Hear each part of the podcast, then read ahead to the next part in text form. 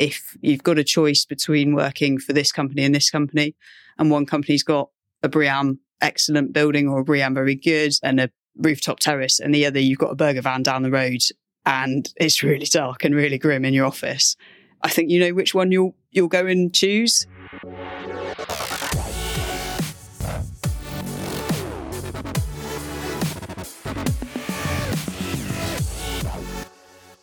Welcome to Thrivalism, Interactions podcast focused on the art of thriving, flourishing and evolving under any conditions.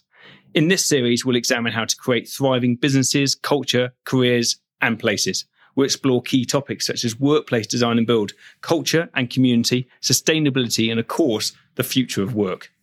Join us and our guests as we explore how people and businesses can set themselves up to thrive, not just survive.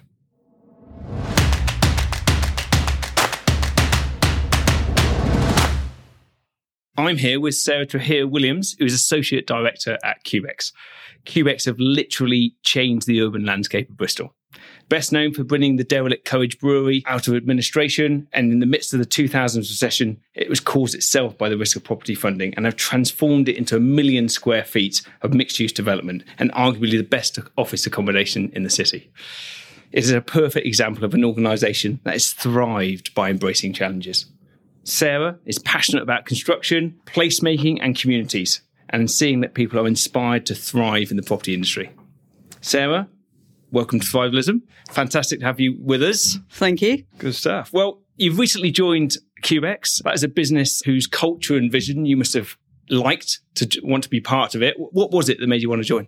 I think for me, one of the things that I found with property is the breadth that you can do. So from from how I started out, um, I started out on my placement year working as a, with a contractor, then moved into the consultancy side and always had the itch to go onto the client side. But as a developer, in terms of having almost slightly more control of your destiny, because as a developer, you can, you can do whatever. So it's not a case of you have one niche. If you go to a, a company like Cubex where you're only looking at student accommodation or you're looking at just one niche of property. Whereas with Cubex, it's what do we want to build? Because we've got funding in house we've got other funds who we can use and and that's sort of where we are. And i'd also would just say covid has clearly been very quick for you because i've definitely been at cubex for well over a year. Just everyone's kind of forgotten about 2020 so uh, we'll sort of we'll go for we'll go for yes recent recent starts but um let's not count COVID 2020, perhaps. yeah, so I was thinking about Finzels Reach, and it feels for lots of people that that development is coming to a close because it's obviously been going on for so long. I'm sure it doesn't feel like that inside. Again, how, how is Cubex maintaining that momentum to, I suppose, build on the success that, it, that it's already achieved there? So, pre my time, but one of the things that was really important when starting the Finzels development was was to set up the brand of Finzels and to really think about what community are you trying to create and actually probably the best way to create a quality community is to is to brand it to work out what does it feel like? What are you wanting to say to the outside world? And so i think that's one of the things that is so strong about Finzels is it's got a real identity. Sustainable office buildings is obviously something that's massive to us. So you go to Finzels and you look at the office accommodation down there.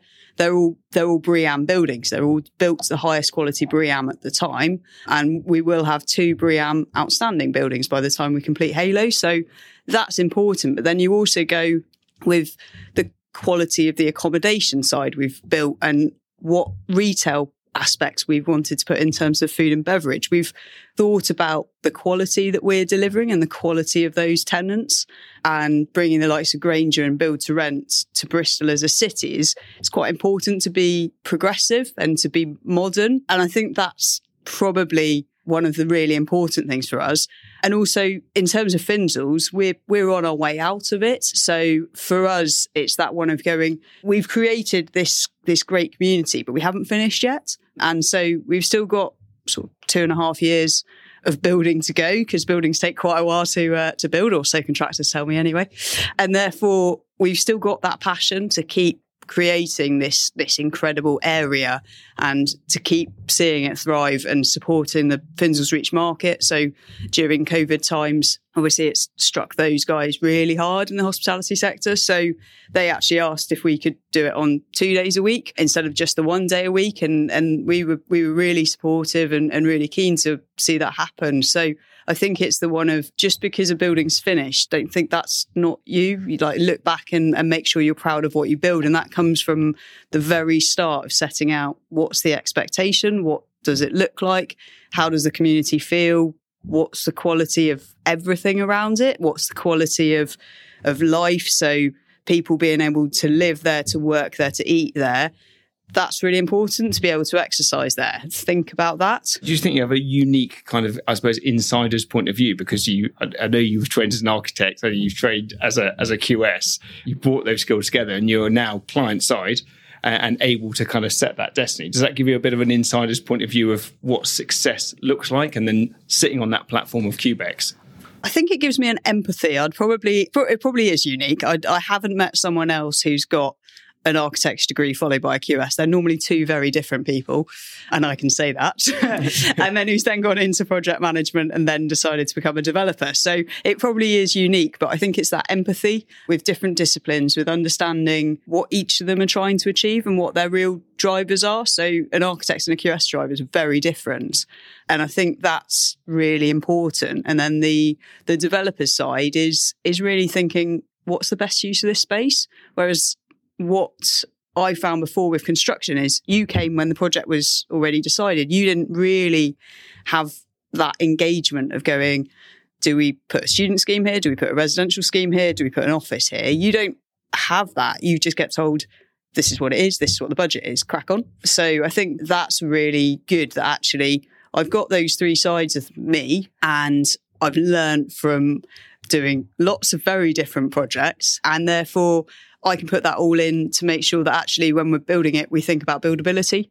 I think that's probably the uniqueness is actually I've delivered construction projects of varying types. So when I'm looking at when we're looking at sites and acquisitions, we think about buildability more than perhaps perhaps you could otherwise. Yeah, it, feel, it feels like a, a really good fit because obviously I suppose you mentioned that Cubex is self funded. It's able to kind of create a solution which is maybe less driven by some of the numbers that other developers are and are able to give a little bit more time and a little bit more money to those things around community and placemaking and stuff like that. Is it something you think is a really good fit? Yeah, I think so. I think it, it's not a funding thing that drives whether you put more money into placemaking. It's it's what you want the place to be. And it, it's it's really about what your quality drivers are. So from from that side of things, I, I, would say that's probably the biggest driver really for us is is the starting point of going, how does this place feel? And you tailor the budget accordingly. So if you if you have to change something else, you have to change something else to make sure you've got enough to, to do the placemaking side of things. Yeah. So, what excites you in terms of, I mean, Finzel's Reach is a unique proposition for Bristol in terms of that development and the time it's taken and, and, and a great space it is. What excites you in terms of the city about the next Finzel's Reach, if you like? I mean, what's the space that is going to change so significantly and, and be really good placemaking for, for the city? That's a very good question. I don't know if I'm best placed to uh, to answer that one. I'll, I'll be honest, because from our side of things, what what we look at is being able to see a space which you can put multiple uses on it, but perhaps the scale of Finzel's is that is a very long term ownership, but it's divided into a lot of different parts. So that's quite important to us. We're probably not looking at those aspects of big areas of, of Bristol that have got multiple different ownerships because that's not what Finzel's was. I think it's what mm. people maybe perhaps see Finzel's as being because there are now multiple different owners. But actually, there haven't in the past. There's been two.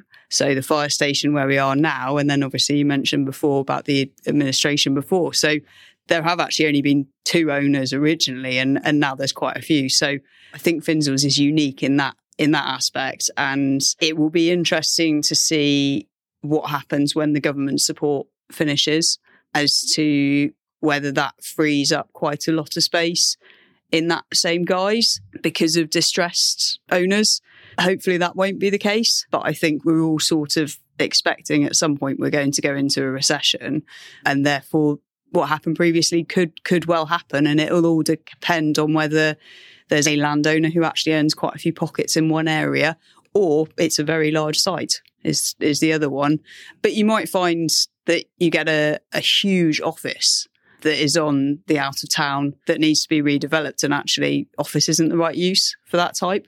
And that I think that will be the interesting one is actually if there's larger swathes or, or the largest shopping centres. I mean, the out of town ones have probably done better than the uh, city centre ones at the moment.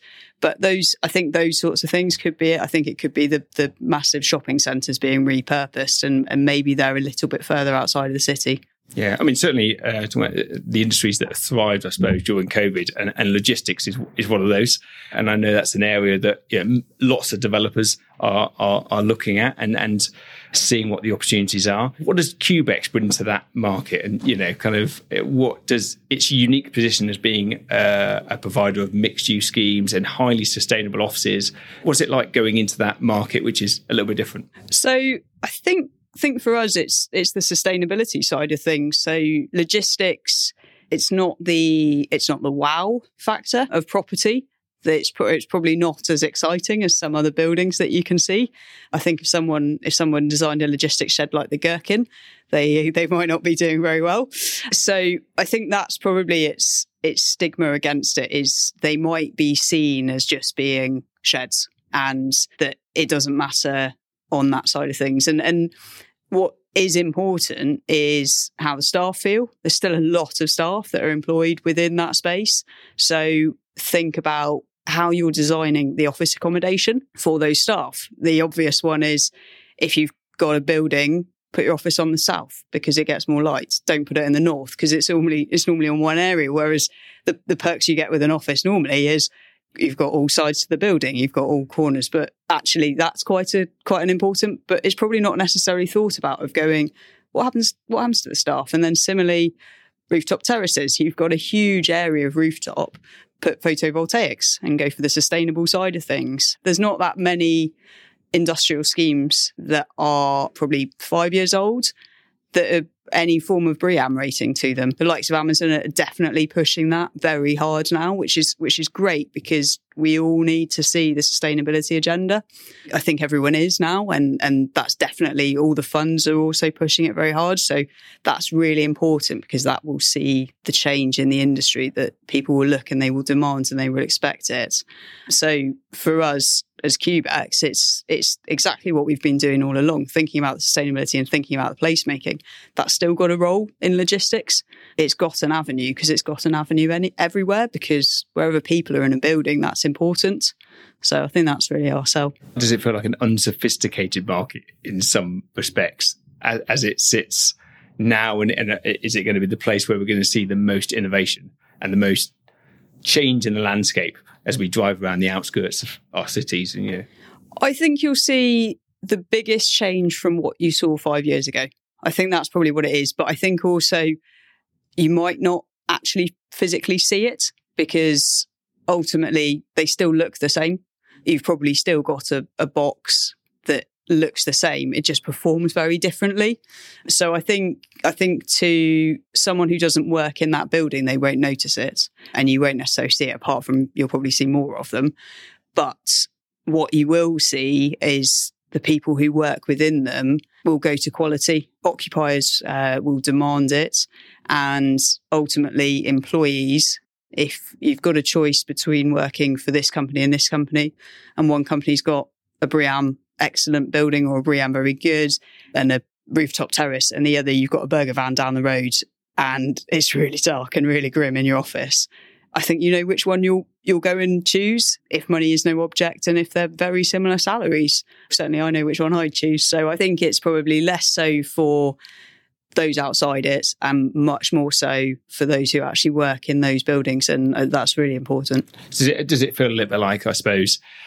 with all of those sectors now, the pressure is coming finally from every part. So from the funders, from the communities, from the employees, from the occupiers. And it's finally all of those pieces aligning that is making the developers react? Or do you think developers like Cubex have been pushing? I, I think it's a bit of both. I think there'll be some developers who haven't done it and who, who aren't aren't necessarily aware of it as well. That I think that's a big part, particularly for the logistics. I think everyone in the office side of things knows about BREEAM and have done for quite a few years. And part of that is is actually probably because most councils demand it for planning. So therefore most people know about it. But BREEAM in industrial just hasn't people don't know about it. I think industrial is quite similar to the house house builder market in you know your sector very well. And so if no one else is doing it and you never had to look outside and see what that element was, you wouldn't do it. So I think that's probably more is actually people didn't know something like BREEAM existed. They didn't know how to do the sustainable elements. And that education has happened because it's had to happen. So I think, I think that's more what it is, is, is actually people are, are more aware now of the ways that you can use a standard to improve the quality of your building. Because BREEAM's not the, not the be all and end all. And some, some people view it as a tick box exercise but ultimately, those box tickings that you're doing is improving the quality of your building and the sustainability of it. So, I mean, you talked a bit about there about kind of the occupiers demanding it and the people who work in those buildings demanding a, a, better, lower sustainability. In a way, it also feels like bringing people into the construction industry, into the property industry. They're demanding that you know the products that we're putting out have to be sustainable as well. They want to be they want to see that value proposition of it being a really, really sustainable product that is being provided. Is is that important to bring a kind of a, the next generation of people into the into the industry? I think it's important. I think what's more important is we publicise what we do and we show just how interesting I personally find it very interesting. I probably I probably bore people too much with how much I enjoy rebar or concrete or cranes. I just I think they're really good. I saw some someone's picture a couple of weeks ago, and it was about six cranes all lined up, and they they dropped the crane at, to exactly the same height, and it just looked great. And it, it really does make you smile, or it makes me smile in terms of seeing that because it's just as a child you love playing and building stuff, and then as an adult, probably pre-lockdown people didn't really do that because actually we could go to the pub and we could go out for food so we tended to to opt for that instead and then actually, as we've all gone into lockdown, people have learned about puzzles again and people have learned about building stuff and making things to give you a project, to give you something to do. And actually, we get to do that in real life for our jobs. So fantastic. And I think that's what we've got to do is we've got to showcase what we do and the sustainability element is there and it's important and we've got to show that we're being we're, we're doing right for society because construction has the hairy ass builder as I think, what most people think about construction professionals. And we need to change that and we need to just shout about what we do and, and get people engaged. And that's, I'm attempting to do it in my uh, limited social media skills, but it, it's just the one where, yes, I've always found it really interesting. And I think that's what we've got to do to get people encouraged and into our industry. Do you, th- do you think COVID has massively in some ways benefited the recruitment of people into our industry because, you know, we strongly believe in kind of a sense of place, whether that's community or, or workplace, uh, and the people where people go to be together to kind of share ideas. And actually, one of the great things about construction sites is that they kept working all the way through COVID, and there will be more people hybrid working, there will be more people working from home. But obviously, if you work on a construction site, you are in there with your colleagues as part of a team delivering something every day do, you think that will be something that post COVID is going to really appeal to young people coming into the profession? I think one of the things post COVID is is probably actually how much contractors are more flexible with their workforce now.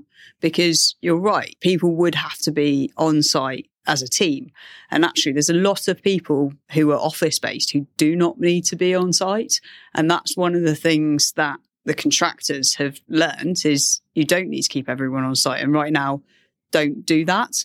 So I think that's really important because actually that's probably what puts a lot of people off the construction industry is it hasn't, and that's a too too harsh a word of it not, but not everyone is very progressive in terms of thinking about flexible working and flexible working being the hours you work and where you work. And that's quite important. So I think a lot of people, females particularly, wouldn't be able to do, or, or, females coming back to work and wanting that flexibility to work three or four days a week. But then equally, the male counterparts who would love to pick up their kids from school or drop them off, or the female, depending on how you split your childcare duties. But more often than not, as a percentage, it's probably the female who takes the kids to school and, and the gentleman who doesn't, or same sex relationships different as well. I don't want to go into that wormhole. But in terms of where we are on construction and COVID, I think it's really important to obviously to, to get the message that you can work flexibly. And I think that I think the contractors will probably benefit the most from it because they've learned that. And I think the consultancies always knew that. And hopefully what hasn't happened is that people have lost the learning skills because so much of the design process is people being in a room together and talking and standing over a drawing and that you haven't been able to do and it is not the same on teams we've we've struggled with it looking at sites and trying to work out what can we do on it and it's it's a lot easier to do it in person. So I think hopefully that hasn't put people off and that people have left the industry because they haven't got that learning.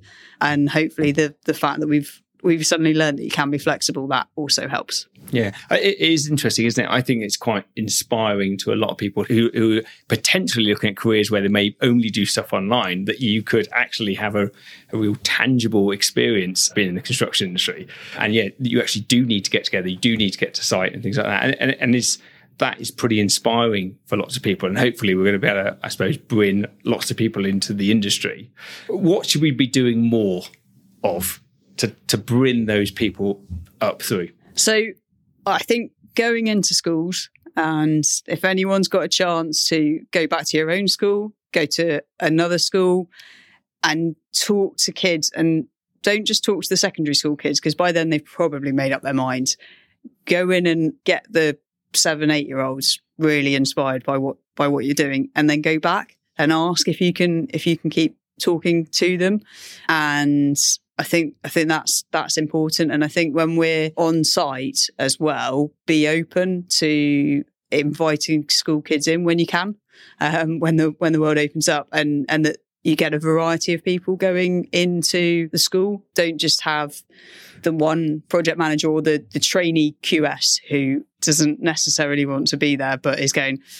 I better look good in front of my boss. Like get a get a range of people because we've got so many different people who work in construction, and let's use it and let's invest in our marketing. I think we've got a lot of a lot of good marketing people now in the industry, but it's a handful of contractors or developers who use marketing, and we're we're probably still marketing within our own our own sphere and not necessarily pushing it out further. And I don't know the answer to that, and I would love to know how we can push it out further to those in our sphere. And maybe it is just the fact that you brand your hoarding and people can then go and look up who that person is and and maybe that helps. But yeah i think that's i think that's got to be the million dollar question. And for me the first one is schools and youth centers and there's a big part that can be played by by going into the youth centers and talking to talking to to those who are who are less privileged because i think property is still has still got a stigma as to who we who we have coming into it. We've still not got that diversity, and the youth centres are a good source of people who are there who who just need some help in getting the confidence and who need to learn about what we do and see it. I mean, it's it's not hard to walk through Bristol and find a crane and find a construction site. But then quite often we put scaffolding up in front of it for a reason, but then you can't see it. And then you just, it all comes down and everyone goes, oh, don't have a clue how that happened.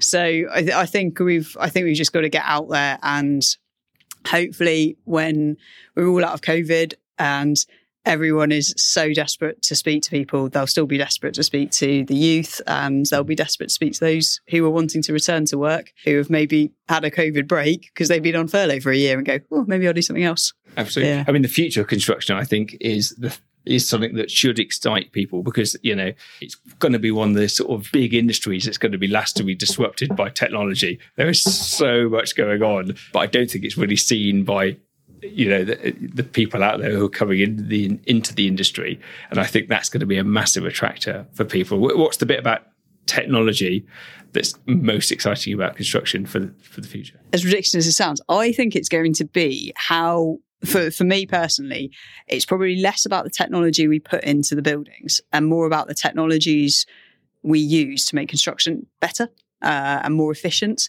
And some of our processes are, are still done sort of manual handling. And actually, I think it's more those sorts of technologies. So there's a product that when I was at university, my dissertation tutor was working on, which is called Skins. And one of the things that they had was basically you put on a pair of gloves and you were able to feel what it was like to have white finger vibration. So if, if anyone's ever held their DIY power tool too long and realized that actually then their fingers have gone numb. Well, for construction workers, actually they can do that and then they've, they've permanently damaged their fingers. And that technology I thought was absolutely fascinating is that's a great way of really explaining what the implications of you repeatedly doing something that you shouldn't, that you don't notice at the time because it doesn't affect you at the time, but in five years' time, that's going to really affect you and it's going to affect you for life. So I think those sorts of processes where actually it shows people what the implications of them not following something could be on them personally in, in their life, I think those could be really good. And similarly, the things that help people do their job easier. So, in terms of laying curbs, curbs are incredibly heavy. And I think there's, there's still quite often that it's two people who will pick up one, and some very, very strong people will try and pick up one on their own. But you, you can get tools that lay them for you. There's, there's self laying machines. Well, great, because actually that's just saving someone's back. And I think those, that sort of technology is probably what's going to be what's going to be the most exciting for those coming into the workforce because it makes construction more accessible. Well, cool. Well, I mean, great that you're out there talking to people, inspiring the next generation. You know, we definitely want to have a, a more diverse workforce that we in construction and property in general. It's definitely something we want to see more of. I suppose if I was going to close, an interesting question for you other than the fact that I'm really sharing your excitement about rebar because I'm a civil engineer by trade. Post COVID prediction most likely to be wrong. Oh, the, the office is dead. But I don't think that was a post COVID. I think that was six months in, nine months in, and then 12 months in, everyone went, no, get me back to the office. so I think it's, yeah, I think, I think it's going to be it's going to be how much people use the office and i think everyone's desperate to get back and and it's people are just going to go to the best the best space that they've got. Absolutely. And it's going to be yeah that flight to quality and that's where we're going to see that you know the best quality spaces whether that's offices leisure retail logistics. It's going to be fantastic. I would agree. Yeah. cool. Super. Well thanks very much for having me. Thank Appreciate you sarah. Appreciate it